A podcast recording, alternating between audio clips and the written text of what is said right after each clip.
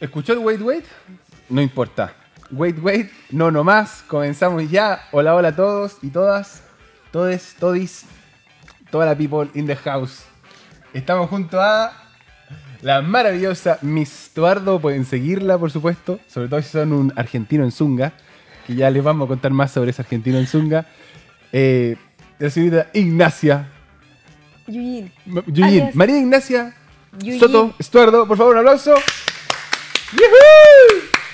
Y por supuesto nuestro productor el día de hoy y siempre el mejor de todos, el señor Electrolito. Muéstrate por favor Electrolito, muéstrate a tu gente ahí, a los que te quieren, te aman, te conocen muy bien. Ya pues.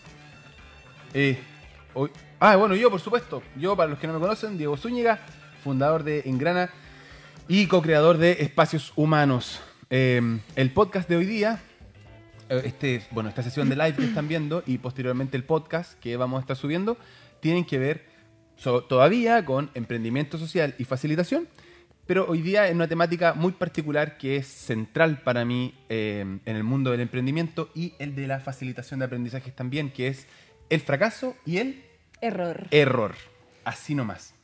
Bueno, estuvimos preguntándoles por Instagram hace poquito eh, cuáles son sus experiencias de fracaso y error y qué es lo que aprendieron sobre ellos. Vamos a estar compartiendo lo que nos contaron. Eh, y por ahora queríamos hacerle una, una breve como, introducción a qué es lo que nos tiene aquí. Nacha, ¿qué es lo que nos tiene acá? ¿Por qué estamos juntos de partida haciendo esto? ¿Por qué estamos juntos? Porque el destino nos ha reunido eh, trabajando por separado con personas, haciendo coaching por separado. Y la persona que nos unió, David, El diablo. le diré un saludo para él. Y llegamos en este camino de la facilitación, de, de trabajar con personas, de propósitos comunes, a esto.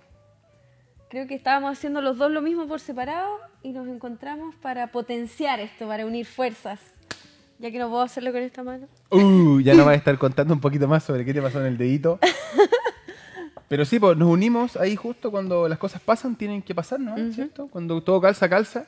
Y justo nos encontramos en un momento en nuestras vidas donde yo estaba impulsando con mucha fuerza esto, que es la formación que se nos viene el próximo sábado 10 de Comenzamos noviembre. con todo. Pa, pa, pam. Eh, de espacios humanos. Y la, la idea de esta formación es entregar todas las herramientas que nosotros tenemos y hemos aprendido, las herramientas que sabemos que funcionan con personas, con grupos, para sacar lo mejor de nosotros y atrevernos a crear esa vida que tanto soñamos eh, Para empoderar también y a tanto otros. queremos. Claro, empoderarnos de, de nosotros mismos, de nuestros sueños, de lo que nos pasa. Hoy día entonces nos lanzamos de lleno a nuestro tema. En la semana pasada compartí un rato, Nacha, no sé si tú pudiste ver el podcast de la semana pasada. Súper, lo viste caleta. Porque la semana pasada quedamos en que eh, para unir el mundo de- del emprendimiento social y la facilitación, eh, teníamos esta idea del feedback loop, que, que es una, una metodología validada para enfrentar el emprendimiento, que yo también lo traigo a la facilitación, y que dice que primero hay que construir un producto o servicio con las características mínimas que, que- que sean necesarias para poder comunicar qué es lo que es, entregarlo a quienes hay que entregárselo, eh, tus clientes o tus amigos, tu familia, quien sea, y luego medir la interacción que tuvieron, le gustó, no le gustó, eh, valoraron esto, valoraron esto otro, y según eso, aprender. Y una vez que aprendo, volver a construir. Entonces sería, construyo, mido, aprendo, construyo, mido, aprendo. Y yo hacía un paralelo la semana pasada con que esa metodología de emprendimiento o, ese, o ese feedback loop sacado del Lean Startup también es súper relevante a la hora del desarrollo personal y de la facilitación, porque es algo muy parecido. Construimos nuestra personalidad como este producto nuestro, de lo que nosotros queremos ser, cómo nos gustaría ser vistos también, cómo- cuáles son los valores y virtudes que nos inspiran, y construimos esta persona, con los hábitos, con romper nuestros límites, con los desafíos que nos ponemos, y luego medimos qué tal va eh, interactuando con el medio, funciona o no funciona, me sirve en este contexto, no me sirve ser así o asá, y eh, a través de esa medición aprendemos. Y decimos, chuta, sabes que nunca más voy a ser así. O cuando soy así me pasan estas cosas, Exacto. así que ya no va. Entonces, finalmente lo que compartí la semana pasada es que todos somos emprendedores porque todos hemos vivido este feedback de construyo, mido, aprendo en nuestra vida personal. Entonces, a través del emprendimiento sería algo más o menos similar a lo que tenemos que hacer para poder sacar nuestros productos y servicios al mercado y poder venderlo y poder vivir de lo que llamamos hacer, que un poco es la intención de este podcast y también de nuestra herramienta Espacios Humanos. Crear un contexto grupal, afectivo, lúdico, para que la gente desarrolle sus capacidades y desarrolle sus potencialidades. Bueno, dentro de ese marco, algo muy muy importante tiene que ver con la vivencia. Que aquí nos pasamos al mapa de la facilitación. Y desde el coaching también, la Nacha como coach está muy familiarizada con la vivencia. ¿Qué nos podrías tú decir sobre la vivencia? ¿Qué, es, ¿Qué, es, para ti la vivencia o la experiencia? ¿Por qué, en, en cuanto a la facilitación y por qué es tan importante? En cuanto a la facilitación, me, pasa directamente, está conectado directamente eh, con mi formación. Yo, yo soy profesora de educación física, siempre relacionada con la vivencia. Los profesores de educación física o históricamente eh, evalúan o enseñan el hacer. ¿sí? Eh, también después, como enfermé como coach, también se trabaja en, base a la vivencia del ser humano en base a lo que nosotros podemos percibir bajo nuestra mirada, bajo, nuestra, bajo nuestro observador, ese observador que se va construyendo en base a tu historia, en base a tus experiencias, en base a tus recuerdos, en base a las emociones que a ti te han marcado o situaciones en la vida que a ti te han marcado, y te hacen aprender o adquirir o tomar algunas cosas y dejar otras. No nos hace a todos iguales. Entonces, creo que este proceso tiene que estar siempre empapado de vivencia, de lo contrario, no podemos aprender todos de la misma forma o evaluar a las personas de la misma forma. Me pasa que eh, lo he comprobado con, con, mi historia, con mi formación, y por eso seguí este camino de trabajar netamente la vivencia y la experiencia y también facilitarlo a otras personas para que lo hagan así. Y he comprobado con muchos grupos de personas, de empresas, de, con niños también, eh, qué es lo que más queda, qué es, es, el medio con el que las personas más aprendemos. Más sintetizamos, más miramos, más observamos y más podemos crecer o transformarnos en el aprendizaje por medio de la vivencia. Súper. Bueno, algo parecido es lo que traía yo a la conversa, de lo que tú dices. Em, en la pirámide de...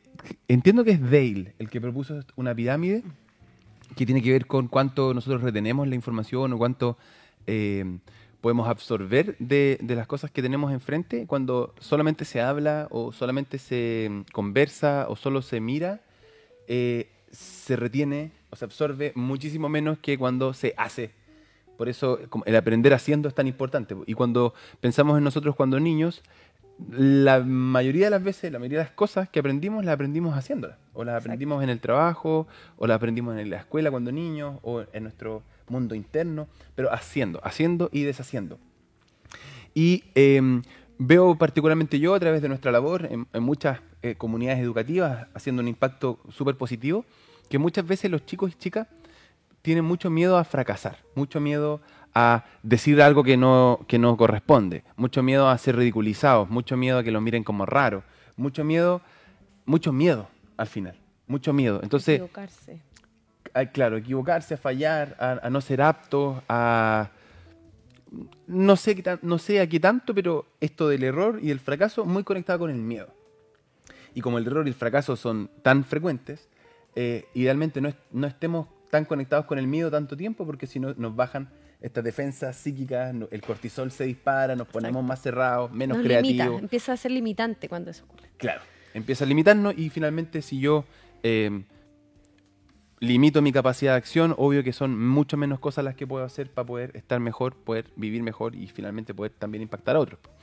Que es un poco el foco que tienen los líderes. Recuerda que comentando aquí abajito sobre eh, tu experiencia de fracaso, te puedes llevar uno de los dos manuales del líder transformador que tenemos hoy día disponibles. Bueno, ¿por qué traía esto del fracaso y esto del error a esta conversa? Porque para mí, y Nacha, no sé si tú lo has podido ver, la semana pasada yo conversé, les conté a, a nuestras amigos y amigas que el 2011 tuve una experiencia cercana a la muerte. Estuve un ratito muerto y eso por supuesto que me hizo ver las cosas de una, de una perspectiva muy, muy diferente. Pero particularmente esa experiencia cimentó en mí esto de que la vida es un proceso de aprendizaje y que la vida es esta aventura que no se acaba y que no va a ninguna parte independiente del resultado. Me puede estar yendo súper, súper bacán. y después puede que me vaya súper, súper mal. Y finalmente no, no llego a ninguna parte. Nunca llego a ninguna parte. Simplemente estoy donde tengo que estar. Eh, y eh, me pasa que a través de esta experiencia que tuve y repeti- repetidas otras experiencias, he podido ir cachando que, mm, que realmente el aprendizaje, lo que queda después de lo que se vive, para mí es lo más importante. Para mí es lo, que más me gusta. Pueden haber momentos súper, súper malos, donde estoy pasándolo súper mal, en crisis, solo, sintiendo cosas súper limitantes, eh, conectándome también con mi sombra, con lo que no me gusta de mí, así súper así, abajo, abajo, abajo, digo yo. Eh, y aún así estoy tranquilo a nivel de, de lo más, de lo demás adentro, porque siento que estoy aprendiendo, que me están quedando cosas, que me están cayendo palos, que, que estoy mirándome. Eh, y en ese sentido, eh, un mapa que me, que me dio mucho, como que me ha dado mucha perspectiva, es el modelo OSAR, del coaching ontológico.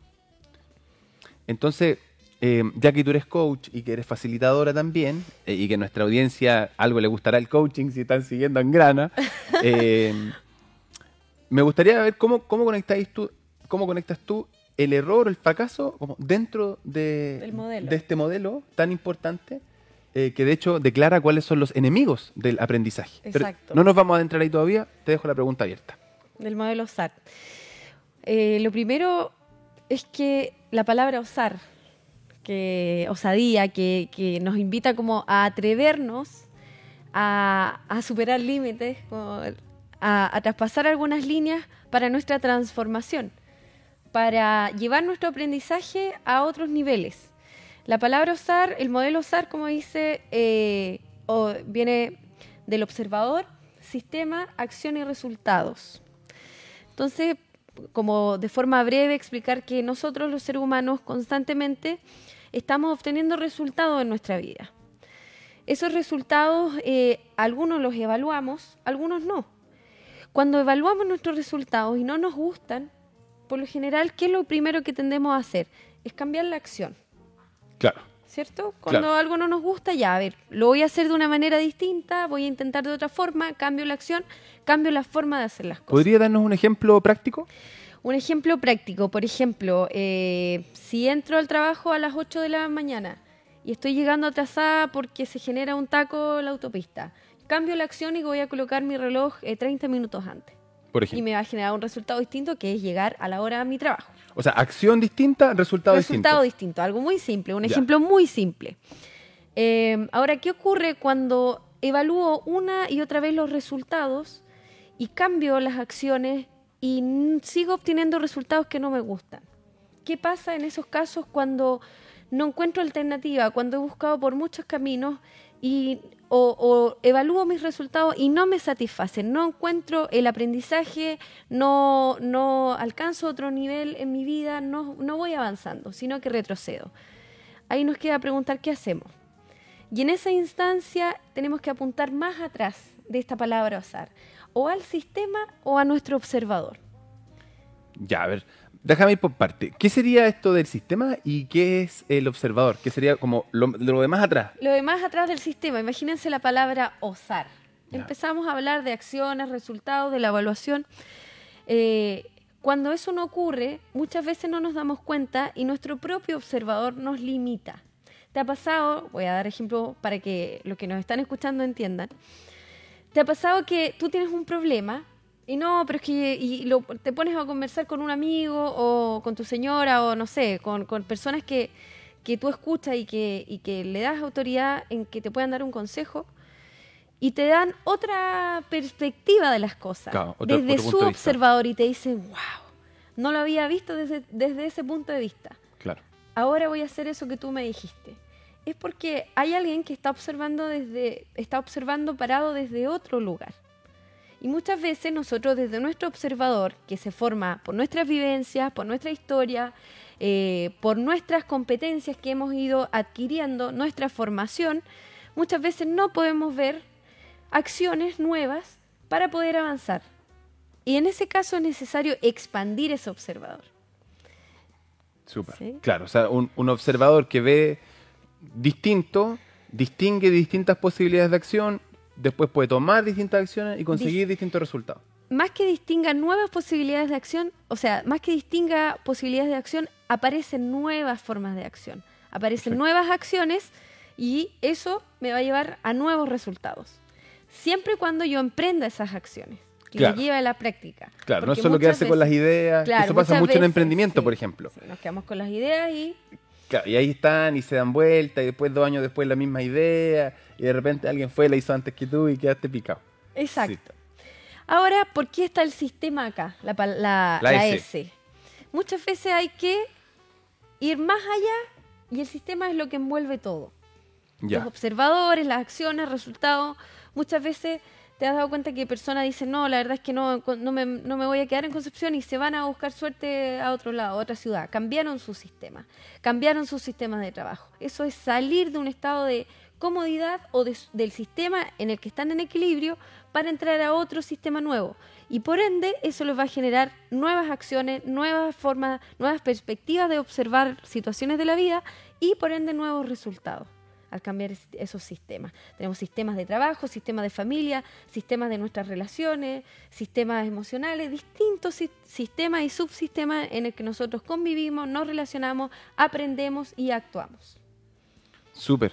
Bueno, ¿por qué traemos esto a colación? ¿Por qué traemos el, el osar y por qué traemos esto de que es muy importante conocer mi observador y poder mirar este observador que soy o experimentar este observador que soy para poder distinguir distintas posibilidades y también luego poder emprender distintas acciones y poder conseguir distintos resultados?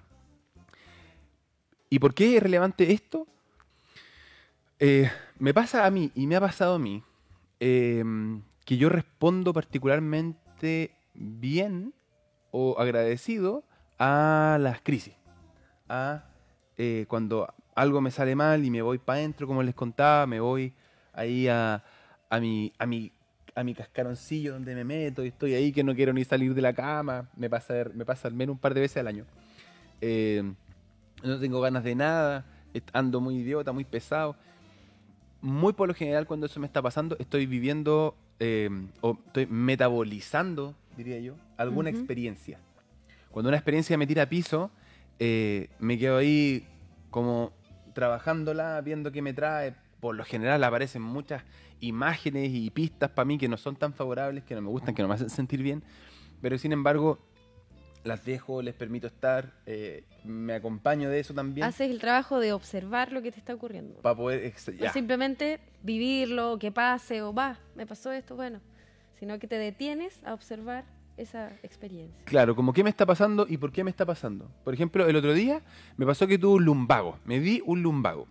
Yo, dentro de, mi filosofía, y también está puesto aquí en el manual del líder transformador que te vaya a llevar tú, Dani, y la otra persona que nos comente, eh, qué onda esto del error en sus vidas y el fracaso, eh, y qué es lo que les ha enseñado. Me pasó el otro día que me di un lumbago. Y yo creo, y aquí en el libro, como les decía, está también presente eso, que la, la vida es la gran maestra. Y nosotros venimos a esta vida a aprender de nuestras distintas experiencias. De personas que nos traen noticias de quiénes somos, de quiénes son, de sistemas que también nos tienen ciertas noticias, de nosotros mismos que nos damos noticias y vamos eh, reconstruyendo nuestro, nuestro andar con las cosas que nos sirven, las que no, trabajándonos para no repetir los mismos patrones eh, familiares que, vi- que permitieron que otros miembros sobreviviesen en un tiempo muy distinto al, al tiempo que estamos nosotros hoy día. Entonces, eh, la vida es la gran maestra. Y uno de los lugares donde puedo como observar y ver y, y distinguir y preguntarme, oye, ¿qué anda, qué anda bien, qué anda, qué anda mal, qué podría aprender? Es mi cuerpo, para mí. Y ahí cuando a veces siento, eh, por ejemplo, me siento enojado, o me siento triste, o me siento nervioso, o me siento, me pregunto como, ¿qué estoy sintiendo? Como, ¿Por qué siento esto? ¿Qué me trae esto? Como, eh, sin meterle mucha cabeza, sino como estando atento a qué es lo que sale. Ujú. Y muchas veces saco cosas de, de lo que estoy haciendo, que tengo que replantearme, que tengo que mm, a veces ser más derecho, porque me, me caigo en alguna cosa y me siento mal, ya, tengo que ser más derecho. O, eh, o, sin- o estoy siendo penca, por ejemplo. Lo siento en el cuerpo. Y me avisa mi cuerpo también. Y el otro día me avisó fuerte y me dio un lumbago. Es la segunda vez en mi vida que me dio un lumbago, fue cuático, porque no podía pararme, andaba así como... El Javi me vio, po. de hecho, Sí, me, dio, igual. me dio cuando estábamos, estábamos juntos, ah, tú fuiste a trabajar a mi casa, Por el lumbago. por el lumbago y andaba así como apoyándome como podía, así como a lo guerrero. Y por ahí busqué algo que, que normalmente busco cuando, cuando tengo alguna cosa así en el cuerpo, que es la biodecodificación. Y la biodecodificación, entiendo yo, que es una rama de la medicina que nace desde la medicina cubana, que lo que hace es entender que el cuerpo eh, es, un, es un código y detrás de lo que nos pasa en el cuerpo hay algo que decodificar, hay algo que entender. Entonces, como que el cuerpo con las enfermedades nos habla así como en código Morse. Me dice como, oye, te doy la mano, ti, ti, ti, ti, esto es algo. Oye, te pasó algo en la espalda, esto es algo. Bueno, busqué biodecodificación lumbago y encontré, bueno, la columna es el sostén del templo de la vida, que es el cuerpo. Entonces, ¿cuáles son las creencias y las emociones asociadas? Por ejemplo, ¿qué estoy levantando que no me corresponde? ¿Qué estoy sosteniendo que creo que no me merezco? Eh, ¿Por qué estoy dándole más peso a mi espalda del que puedo cargar? Eso me llevó a una así a, a un viaje interno donde pude sacar muchas conclusiones y hartas cosas pasaron. Y desde ese momento hoy día se ha movido tanto la cosa, imagínense, se ha movido tanto la cosa que estamos hoy día mismo en Engrana en una crisis. Estamos metidos en una crisis y el Javierito me dice, sí, sí, sí.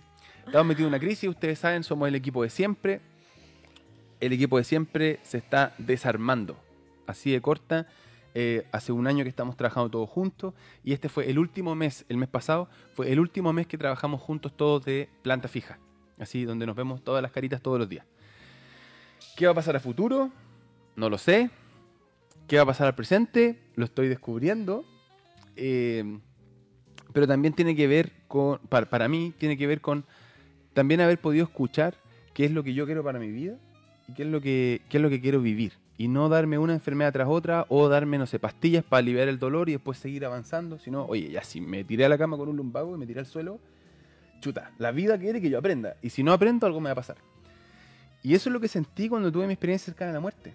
Que salí de, de- Bueno, estuve dos días así fuera de acá, pero cuando volví estuve cinco días o seis días solamente en pabellón. Y después me fui para la casa como si nada.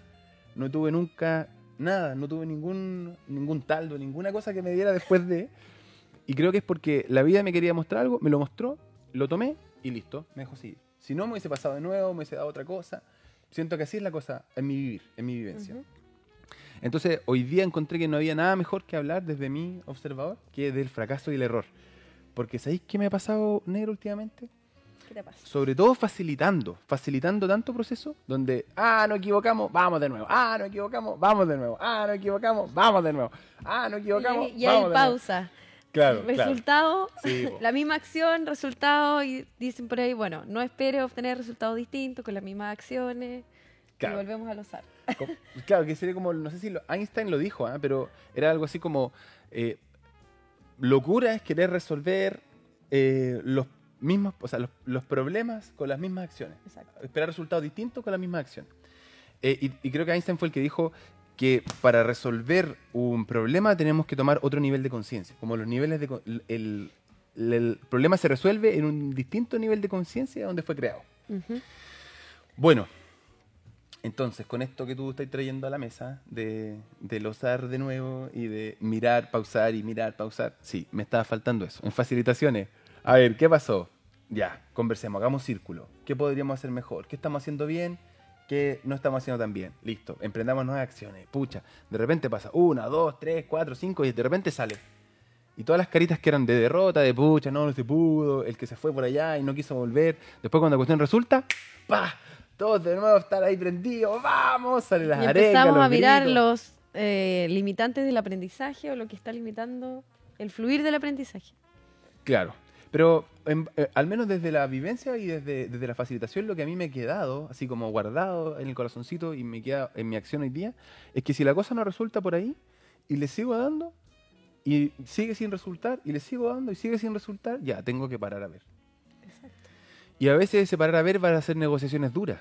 Y a veces separar a ver, cuando tú no lo haces de forma autónoma, tu cuerpo te avisa y hay otras situaciones que te obligan a detenerte y a mirar. Claro. Como el lumbago, como el Como el dedito. Sí, ha estado accidentado últimamente. Yo, dentro de lo que yo conozco y lo que a mí me hace sentido, es como, primero tengo una vocecita en la cabeza que me dice como, "Mm, mm". no, Ah, ya. eso no por ahí, o "Mm, eso por allá. De repente en la ducha, en momentos que estoy más tranqui, como que algo tomo y a veces me hago el leso. Me hago el leso y de repente algo me va a dar. o algo voy a escuchar de alguien, o algo voy a sentir en el cuerpo, o algo. Ya. Y si me hago el eso con eso, me voy a accidentar, o me va a empezar un dolor, o algo así. Ya. Y si ya no escucho, bueno, un accidente o ya cosas más graves. Al menos así es como se manifiesta para mí lo- los aprendizajes. Siento Ujú. que eh, cuando estoy atento lo logro captar a tiempo y cuando no, pasa, pasa un poco la vieja y me duele. Exacto. Bueno, en, y en este caso, como les decía yo con, con respecto a Engrana, todos los que me conocen saben muy bien que mi corazón está en Engrana y que como equipo, ah, bueno, para mí ha sido súper importante que estemos juntos como equipo, estar viviendo eh, proceso dentro de nuestro trabajo, como personas, como profesionales, hacer un buen trabajo porque hacemos un buen trabajo personal eh, y, y dándonos, dándonos espacios para eso. Y bueno, pueden revisar nuestras historias de Insta, pueden ir para atrás de los videos, pueden conocer mucho más sobre nosotros si es que no lo conocen ya. También la gente que nos conoce face to face. Eh, vas a ver que para mí dejar ir, soltar relaciones de dos años, cinco años, por ejemplo, el caso de la Pola, dos años, el caso del Max, eh, algunos chiquillos como el Gabo, un año. Eh, el Javi, Nueve meses. nueve meses. Nueve meses, el- nueve meses, mira, hijo. Eh, igual fue heavy. Y, y f- y fue heavy cuando, lo, cuando me tocó vivirlo. O sea, es que me sentí mal, me dolía la guata, me dolía la cabeza. Ahí me pegué ahí una, una, una metabolizada bien cuática también. Me quedé harto en silencio, sintiéndome mal, llorando, pasándolo mal. Y pude sacar algunas cositas, así. Como burbujitas así, de conciencia de. que, que vinieron a darme noticias y a decirme cositas, yo mismo, eh, que fue súper importante. Y pude ver como algunas de mis creencias más antiguas, más ligadas al dolor, al trauma, más ligadas como a, a esos aspectos de mi vida que, me tienen aquí, pero que también me han tenido bien abajo antes y hoy día también. Puede ver que muchas de esas lealtades a esas historias antiguas, contadas en mi familia, contadas en mi historia temprana, estaban ahí presentes. Y que eso era lo que me estaba causando tanto dolor. No las personas mismas en las que. a, estas mismas personas del equipo en gran, sino el sistema, la forma de tejer esas relaciones. Lo que significaban esas relaciones, lo que significan para mí. Y poder soltar eso y decir, bueno, confío en la vida, confío en lo que traiga, fue así un ejercicio heavy. Súper heavy. Y hoy día estamos resolviendo cosas, por supuesto, cuando estamos hablando. avanzando. Claro, estamos, estamos avanzando. Pero para mí eso es, es un fracaso tremendo. Como un fracaso tremendo, un costalazo gigante, eh, una caída de cara que, que- que me estoy pegando, que igual otros también se están pegando conmigo. eh, y quería compartirlo hoy día. Quería que en este segundo capítulo nos detuviéramos un poquito a conversar sobre el fracaso y el error, porque no son tan glamurosos. Sobre todo me pasa que cuando posteamos alguna historia entretenida o cuando hemos tenido algún logro, ahí todos los amigos, ¡ay, buena, qué bacán! ¡Éxito, éxito, éxito! Y claro, se siente súper bien. Pero también está esta otra parte, que siento yo, al menos yo, es donde más aprendo. Como donde más eh, me miro y donde más también siento paz, porque sentir paz y, y tranquilidad o alegría, gozo cuando está todo bien, es fácil. Pero sentir paz cuando está todo mal, creo yo que es mucho más difícil. Eh, y creo yo que como eso es solo posible, o al menos lo veo hoy día, viviendo esta crisis, la crisis más grande de mi vida, viviendo esta crisis hoy día, versus lo que hubiese pasado hace años atrás sin conocer la facilitación y el emprendimiento, ahora que conozco el emprendimiento y conozco la facilitación, es mucho más provechoso para mí poder vivir esto. Porque no hay culpable, no hay alguien que hizo algo mal o, al- o- o alguien que, que la jodió, o, o- no, no hay nadie. Eres tú con tu error, yo. con tu, con tu nivel y tu capacidad de autogestión, de automotivación para tomar esas herramientas internas y, y decir ya, respira, acepta, desde dónde empezamos para seguir adelante. Y me gustaría compartir algo contigo. Eh, cuando tú contabas esto del- de lo que te había pasado el fracaso, igual mi, mi voz interna decía ya, ¿de dónde uno va sacando estas herramientas para superar ciertos fracasos o cómo tú te motivas? Y justamente hoy día el pololo de mi hermana, Simón, que debe estar ahí escuchando, me preguntó, Nacha, ¿tú hace cuánto tiempo que practicas triatlón? Y yo empecé a practicar cuando estaba en el colegio, pero a hacer natación. Y creo que fui como a una competencia de natación. Eh, tenía un entrenador muy bueno que él me, él me enseñó a nadar igual. Y tengo solo el recuerdo de que era una de las más lentas de mi equipo. Y fui y creo que nadé 50 metros, 100 metros y me di un calambre en el gemelo. Y ya mis compañeras de timo todas ya habían terminado. Y mi entrenador me gritó, Ignacia, termina igual. Y me quedé nadando sola en la piscina, con el calambre muy lento. Y yo estaba en el colegio, o sea, no entendía. Y decía, todos me están mirando. Toda la piscina me estaba mirando para que yo terminara de nadar.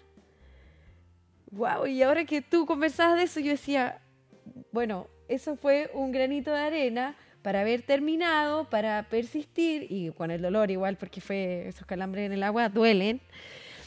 Y terminé igual, y después nadie me acompañó en el proceso de, oye, lo terminaste igual, eh, la gente, no te importó lo que estuvieran alrededor, porque todos gritaban, algunos daban ánimo, otros me miraban así como, chuta, eh, qué pena la niña. qué pena. qué pena la niña, estaba pésimo entrenada, yo estaba empezando, bueno.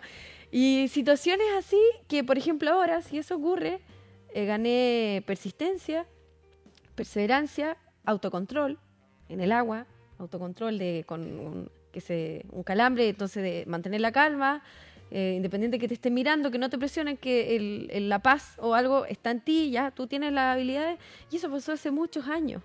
Y creo que así eh, situaciones nos van entregando herramientas para nosotros ir eh, autogestionando nuestros errores, nuestros fracasos, eh, nuestras formas de equivocarnos, de caer de, en la zanja y ya, a ver, ¿cómo me levanto? Entonces me hiciste conectar con esa vivencia también. Eso la quería compartir. Súper, qué bonito. ah, la Cami. Eh, la Cami es muy especial, ¿ah? Dice...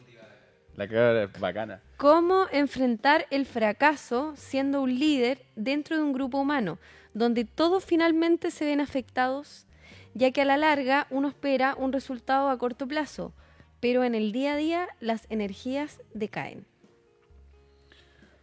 Ya. Yo sé que tú tienes cosas que decir al respecto.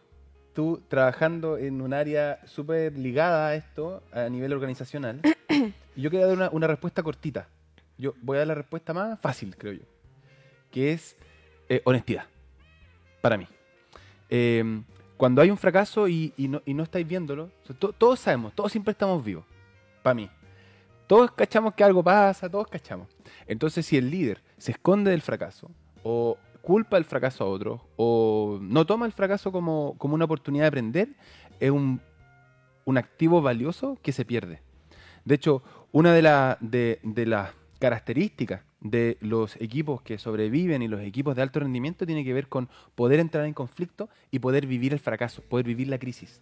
Eh, entonces, lo que yo digo así como rapidito, no sé cuál es la condición en la que, en la que tú estás o desde dónde nace esta pregunta, pero cuando yo me conecto con el líder dentro del grupo donde tiene que además eh, levantar a otras personas que se ven afectadas por este fracaso que se está viviendo, creo que hay que tomarlo sí, pero de las astas y hacer las conversaciones con cada persona para ver cómo están afectados, pero así, paradito, paradito. Por ejemplo, y lo traigo nuevo en Granada, lo traigo nuevo en Granada, ha sido súper bonito para mí, súper bonito, se te lo digo Cami, y se lo digo a los que no están viendo, que mi familia, por ejemplo, estaba súper preocupada, y mi abuela estaba llorando el otro día, en el teléfono. Mi abuelita, la abuelita Irma, te amo viejita.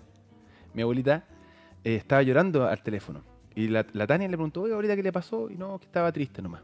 Pero después supe yo que estaba llorando, eh, dentro de otras cosas, porque tienen mucha preocupación por esto que está pasándole a Engrana, que nos está pasando a mm. nosotros.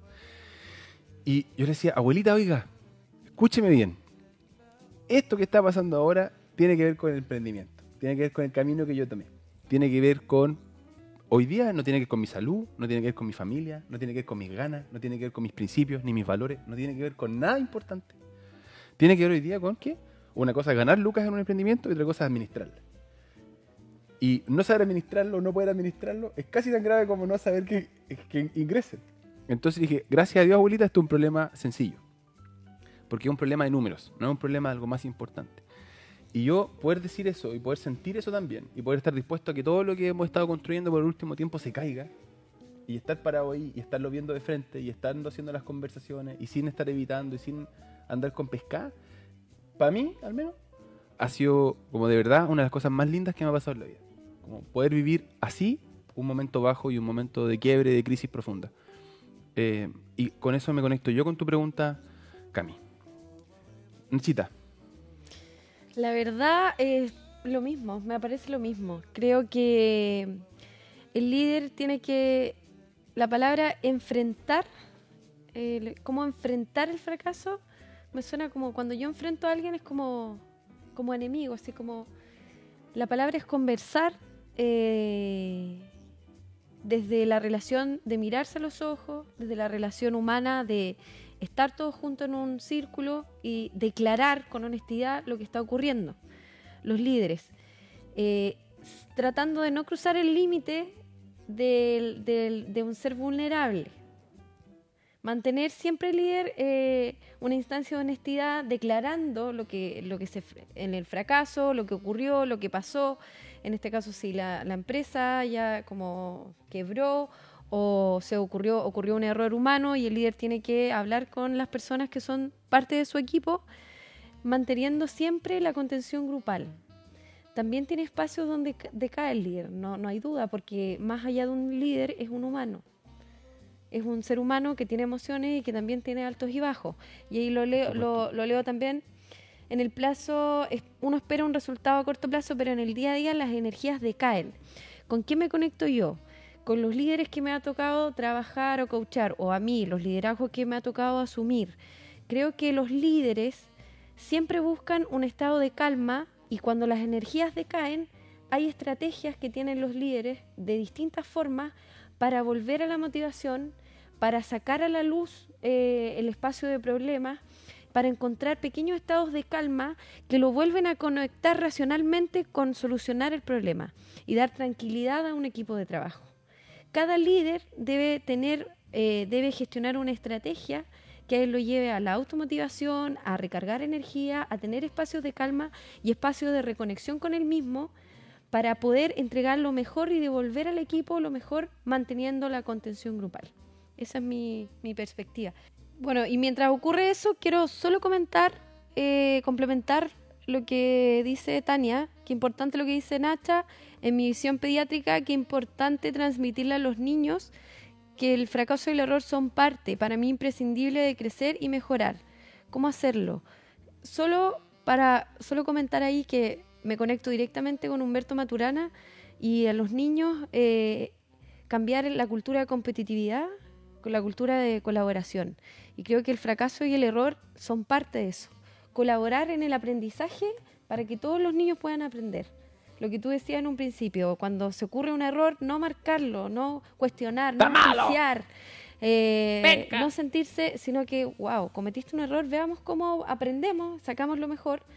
Eh, no de la competencia, wow, se equivocó, ahora es peor que, o yo soy mejor que, y ahí aparece el ego también, sino que desde ahí aumentar los niveles de observación con los niños y de colaboración en el aprendizaje. Se equivocó. ¿Cómo ayudamos a aprender todos de, un error?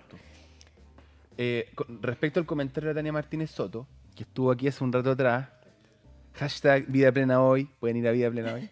Eh, nosotros tenemos una hija que se llama La Luz, La Luz Cristina. Y la Luz Cristina de noche rechina los dientes, tiene bruxismo, así, aprieta, fuerte. Y la Luz súper nerviosa y siempre ha sido súper nerviosa. Como viene con eso. Creo que viene con eso. Eh, y no tenemos ninguna explicación. La luz nació en la casa, como todo tranquilo, ¿cachai? No tenemos ninguna explicación biográfica para como su tanto nerviosismo. Pero súper nerviosita. Entonces, con ella hacemos un trabajo súper eh, consciente y repetitivo de que cada vez que se equivoca, a veces como, ¡Ah, y lo quiere romper o lo quiere tirar, como muy poca tolerancia. Nos decimos como, mi amor, te equivocaste, bien, a la próxima, a la próxima, o a ver de nuevo, a ver cómo te sale, o se le pasa un rato a los monos y de nuevo ya a ver, oye, ¿qué, pal? ¿qué pasó con esto? y, o de repente una ayudita o algo, y ella va como de a poquito. Encontrando su... Encontrando su, como su propio lugar dentro de eso que está pasándole, como enfrentando esa frustración y le pasa con algunas cosas, con algunas otras le, le da, le da, le da, porque es camello. Pero con algunas cosas en particular la frustran caleta. Y yo siento que si con un niño sí, nosotros fuéramos eh, como, ¡ay, te salió mal! O, no sé, las figuras que yo vi un poco cuando era cabro yo. Sería así como, quedarían grabadas, porque esta loca encima tiene, se le queda todo grabado. Entonces, me conecto harto con lo que decís tú, de tenerle mucha paciencia a los cabros. Gracias, doctorcito Maturana. Tenerle paciencia a los chiquillos y permitirles, a través de, del error igual y de la colaboración, ir descubriendo formas de, de ser. Su forma. Porque al final, como emprendedores, que es lo que nosotros queremos trabajar aquí en este podcast, como emprendedores y como facilitadores, Ah. como emprendedores y como facilitadores, el fracaso y el error van a ser parte del camino all the way, all the time, todo el rato. El fracaso me regaló aprender a profundizar en mi dolor. Y fue bacán.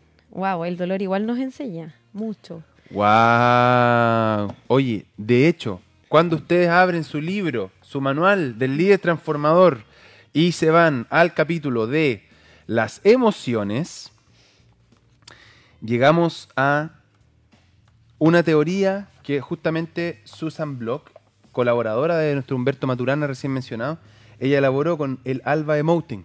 Y ella describe que dentro de las seis emociones básicas pueden saber mucho más cuando obtengan su manual del líder transformador.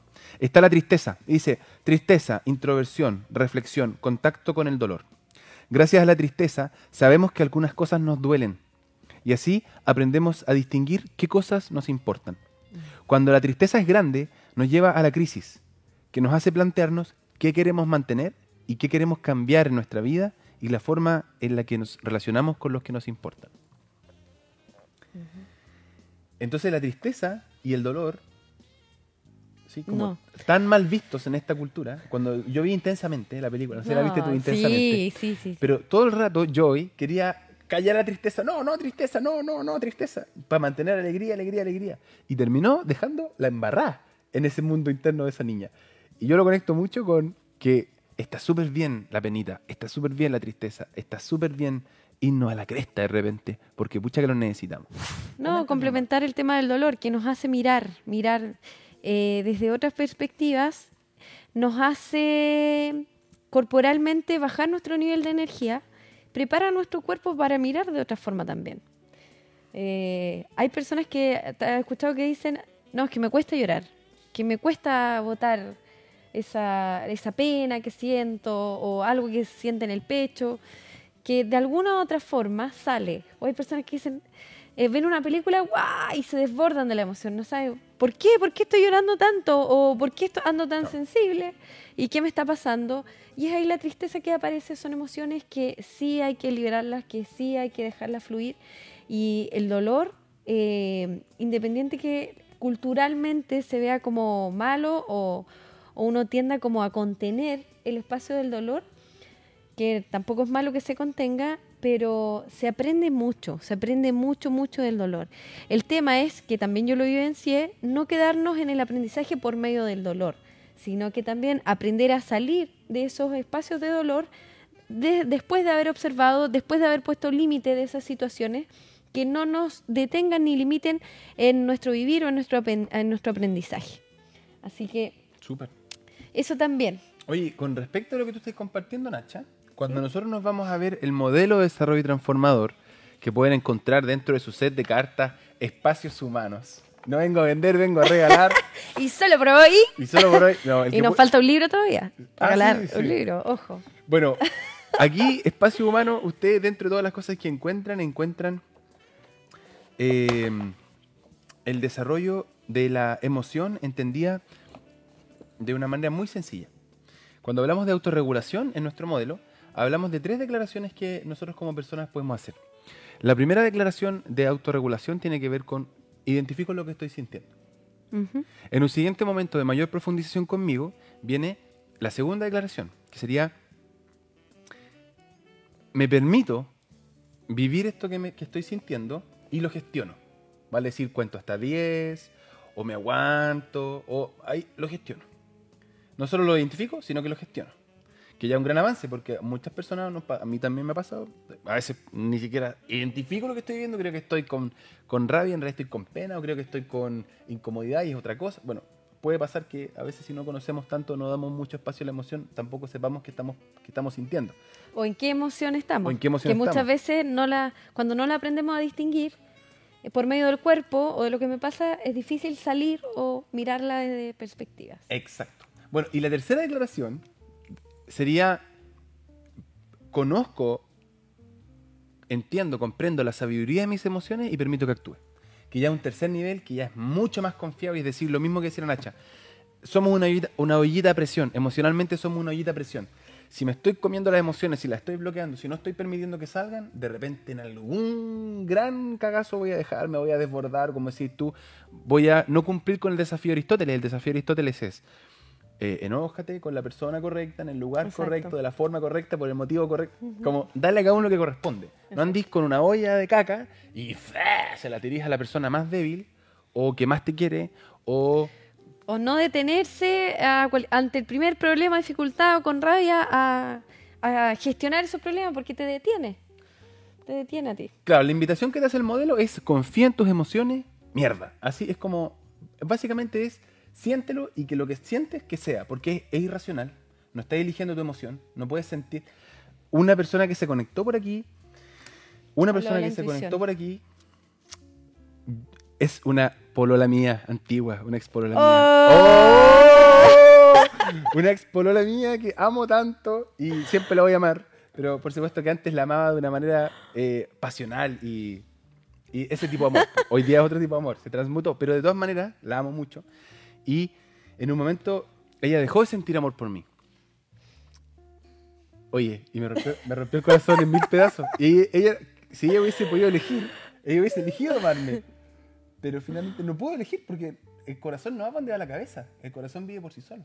Exacto. Entonces, la tercera competencia o la tercera declaración tiene que ver con confiar la sabiduría de las emociones, como si algo me enoja, enojarme. Siento, pienso y. Si me duele, que me duela. Si me alegra, que me alegre. Como, y vivirlo nomás. No andar, eh, no andar como poniéndome formas de ser, sino que ser nomás. Y en esa libertad hay transparencia, en la transparencia hay confianza, y en la confianza finalmente hay desarrollo. Y en esa libertad hay, también hay autorregulación y hay límites que no perjudiquen la convivencia con los demás Por supuesto. o que no trasciendan a un dolor que le genera a un otro, siempre teniendo la conciencia de que hay un otro. Sí, por eso pueden saber mucho más sobre nuestro modelo de desarrollo transformador, porque el nivel de conciencia primero es la conciencia del yo, que es lo que quiero y siento. Y El- volvemos a los niveles en que está basado espacios humanos. El segundo nivel, como dice la Nacha, es la empa- el empatizar. El otro. ¿Quién es el otro? ¿Qué es lo que le gusta al otro? ¿Qué es lo que necesita el otro de mí? ¿De dónde viene el otro? ¿Por qué es un legítimo otro? Como diría nuestro amiguito Maturana. Y el tercer nivel de conciencia son los sistemas que nos tejen o el nosotros. Cómo nosotros influimos sobre nuestra familia, nuestro trabajo, nuestra sociedad completa y viceversa. Y, lo, y volvemos, vuelvo a conectar con el tema inicial del fracaso y el error, eh, con la empatía. Quizás cuando alguien se equivoca, tú no lo vives de la misma forma hasta cuando tú puedes cometer el mismo error. Aumentas tus niveles de empatía y estás mirando al otro, wow. Esto le ocurrió hace algún tiempo, ahora me está ocurriendo a mí. En ese momento no tenía, no, no, no empaticé. ¿Qué me está pasando ahora? Baja los niveles de arrogancia. Ahí regulo la, la emoción, me alejo de mi ego y empatizo con, con el otro, que, con los errores humanos, con los fracasos que ocurren y aumenta mis niveles de empatía. Perfecto. Y en eso también aumenta eh, mi capacidad de acción. Si, puedo estar con un otro y estar conmigo, con el otro. Porque muchas veces dicen, ah, empatía es ponerse en lugar del otro. Nosotros enseñamos con algo muy sencillito a los chicos. Decimos, ya, párate acá, ¿cierto? Ya. Vale, párate en el lugar del otro, por favor. No, pues, párate en el lugar del otro. Pero párate en el lugar del otro. Y nunca puede ponerse en el lugar del otro. Porque em- empatía es sentir con el otro, no sentir lo que el otro siente, porque es imposible. Sin dejar tu identidad o dejarte a ti de lado. Porque sentir con el otro, Exacto. pero no sentir lo que el otro siente, porque eso es imposible. Sino estar contigo y como decís tú delante, contener el dolor, por ejemplo, súper lindo, pero también puede ser, en vez de ir, oh, ya, ya", aguantarme así como, vale, estoy aquí contigo, o estoy aquí contigo, pero no necesariamente ir y, y con nuestra propia... Incrementar ese estado emocional, Claro. cuando a veces pasa. A veces ocurre. Me conecté aquí con un gran maestro de los grandes maestros que hay ahí por ahí dando vuelta. Este un gran maestro es Gonzalo. Gonzalo Emprenauta. Más encima nos regala una cita. Ni siquiera nos hace un comentario, ¿ah? Nos regala una cita. Y no una cita cualquiera, es una cita de Winston Churchill. Around the World.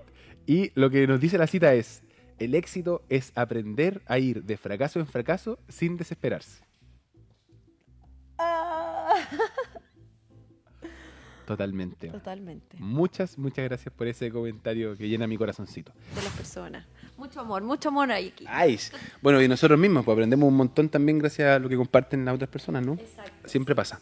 Bueno, eso fue lo de hoy día. El próximo domingo nos volvemos a ver. Díganos, cuéntenos ahí cuáles son los horarios que más les gustaría que estuviéramos transmitiendo, porque esto sigue todos los domingos. eh, ¿O las temáticas? Igual. También las temáticas, sí. Las temáticas y horario. ¿Pudieran proponer temáticas y nosotros ahí Sí. nos adaptamos? Sí. Sí, la. Si lo quieren mandar así mensajito, bacán. Si quieren ponerlo aquí mismo en estos comentarios, la raja. Todos los que comentaron en vivo tienen su manual, así que también digan hola a mi dirección ¿Nos tal. interesa conocerlo? Sí. Sí, sí. Y también si les gustaría venir a hablar algo que les guste, que crean que es importante a este podcast, También pueden venir. bienvenidísimos, bienvenidísimas. Esto construyámoslo entre todos para que sea más lindo todavía. Sí. ¿Pueden venir con un chocolate de regalo? Sí, dos por favor. Bueno, eso sería, Javi. Chao gente, muchas gracias. Besitos, abrazos, nos vemos.